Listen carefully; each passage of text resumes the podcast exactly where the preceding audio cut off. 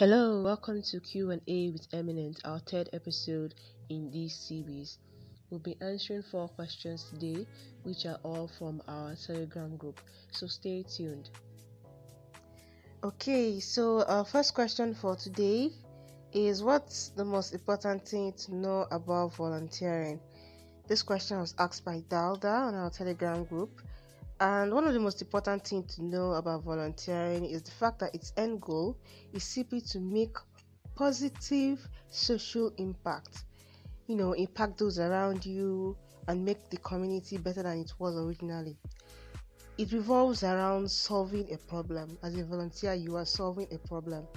So that's one of the most important things to know about volunteering. Okay, so the second question for today is, how can one be effective with volunteering opportunities? And this was asked by Richard. And the first thing I'll tell you is that you have to be intentional about your volunteering. You have to be there, show up for events, be actively involved, document your progress with pictures and records. You know, this is one of the things that many volunteers don't do. They don't document what they do. So when they go outside, it's difficult for them to explain to people that, okay, this is what I do as a volunteer. And, you know, people think that, okay, these people are just wasting their time. You know, if you document what you do, it's easy for you to explain to people the kind of impact that you're making, and even make people be willing to even want to volunteer and join you in your journey.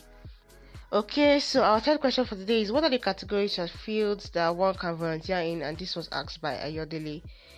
Volunteering is broad, and you can volunteer in any field as long as you are willing, you have the zeal, and you have the skill. Now, there's a volunteer role for everyone. Whether you're old, you're young, you're male, you're female, there's something for everyone. So one of the questions you can ask yourself is, what exactly ignites you? What social cause are you, you know, willing to solve? And then another way you can categorize yourself is following the S D G twenty thirty agenda. We have seventeen goals with different targets and goals.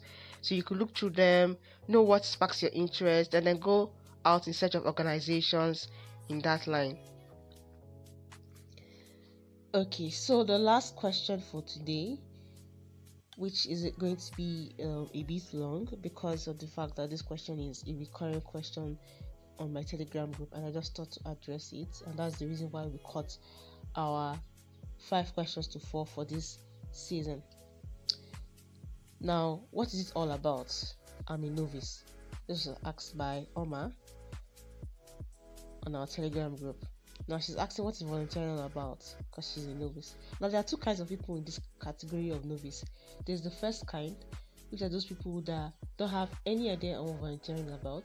Then the second people are those that have an idea on what they think volunteering is about.